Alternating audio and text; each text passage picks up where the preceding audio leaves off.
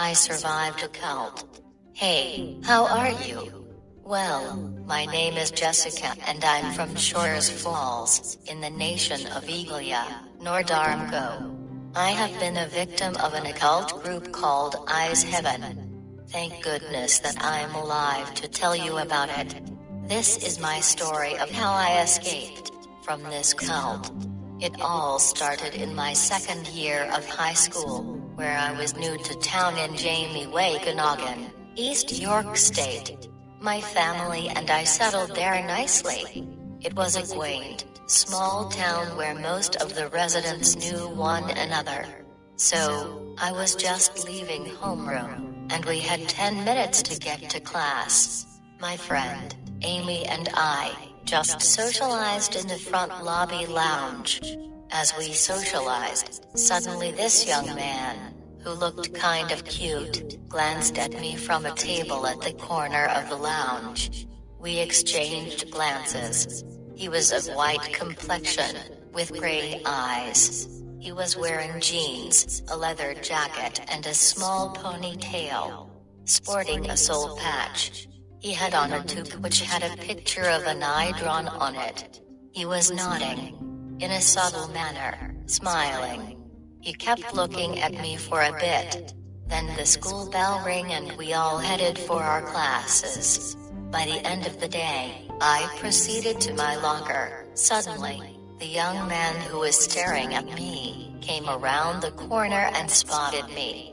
As he approached me, with confidence, he smiled and introduced himself.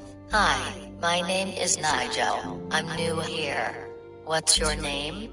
Then I paused for a second and said, Jessica, hi. Then we shook hands. Well, Jessica, I think you are very nice and I would like to have a cup of coffee with you. So, would you like to consent? He asked, as I looked in amazement. I became flattered and replied, Sure, I'm available at 7. He proceeded to do his subtle nodding, and said, Okay. See you at 7. By the time of our appointment, we went to a small coffee shop downtown. We began chatting about normal stuff. Like our family, our future job. It was up until that point, he began to mention about the afterlife and spirituality. I began to listen. More about what he has to say about that. Afterwards, for about an hour, he talked about spirit science and space. The chakra system. How we are all connected. He just intrigued me with this kind of subject as it never really crossed my mind before. It had really interested me. Then he took out a pamphlet from his coat pocket and slid towards me. It was entitled, Eyes Heaven. It had a logo of a UFO with an open eye inside of it. The pamphlet read, It's never too late to join and discover what's really out there. Then he looked into my eyes and said, Don't you see? This plane of existence we're at? It's an illusion. I'm going to help you open your eyes. I began to feel a bit nervous and weirded out, so I said it's getting late, I need to get home. Then he had a sympathetic expression in his eyes and said, Oh, I'm sorry, I didn't mean to make you feel uncomfortable, I just have a passion for this sort of thing. So, I just would like you to come participate. Then I thought about it for a few seconds and then, I reluctantly said, Okay, I'll think about it. But his eyes widened and with determination he said don't think about it. As his gray eyes locked directly with mine, I stared back. Not realizing what I was getting myself into. My palms began to sweat. Then, finally, I gave in and said okay. Softly. He said, great. Come this Friday. I have some great people I can't wait for you to meet. This is going to be so exciting. Nigel smiled and he began nodding his head again. He waved at me and he went inside his red 89 Nissan Skyliner and drove off. I started reading the pamphlet all the way home and I had kept it with me. As soon as Friday came, he texted me, Hello. Today's the big day. It's time for you to open your eyes. I went to class and after the day was done, my friend, Amy, wanted me to go with other friends to hang out at the mall. But I shrugged and told them I had plans. That's when Nigel texted me, so, what time should I come get you? I said, 7 is fine with me. Until 7 came around, I dressed up in my casual dress and new shoes. Then outside my door, I saw Nigel pull up in his red 89 Nissan Skyliner. He had on relaxation music playing loudly. Hey, hop in. I saw him now with a different look he went with. He was dressed in an all-white tracksuit. He shaved his head bald and had on white sneakers. I hopped in and he was more excited than last time I met him. On the way he kept talking frantically about the transition ceremony that's about to happen. He just didn't go into too much detail. But, that we were going to step into a higher self of our existence. As he rambled on and on, I felt there was no turning back. I had to see what he was referring to. Then he stopped to look at what I was wearing, and said, Okay, okay. I see you are wearing white but this style isn't what we are supposed to wear, so I think I'll get you something else to wear once we arrive. I became so curious that I just went along with him. As soon as we arrived, we had come to the outskirts of the town where it was mostly rural. Over there was a small house. There were others dressed like Nigel, hanging out around the house. They were like as though they were in a new land. The people were holding hands, sitting in circles. Some were sitting, playing acoustic guitars, singing about a new land, a new world. As we came to the entrance, some of the members gave me flowers to wear around my neck.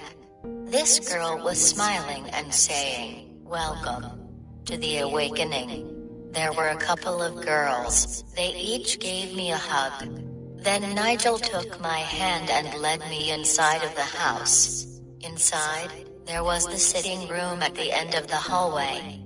These two burly men with a stern look in their eyes regarding the entrance of the room. Before they said a word, a voice from inside called out and said it's okay, let them inside. So we stepped inside, then Nigel introduced me to the leader of this so-called club lounge, Gertrude. She was an old, frail woman in her late 70s, dressed in a white long gown, with white, long hair coming down around her shoulders and had on black, round sunglasses. She was seated at the far center of the room, in a large straw chair. She looked at me with a smile and said welcome. Around her were other young men and women. They, too, were all smiling, nodding their heads slowly. Suddenly, there was silence.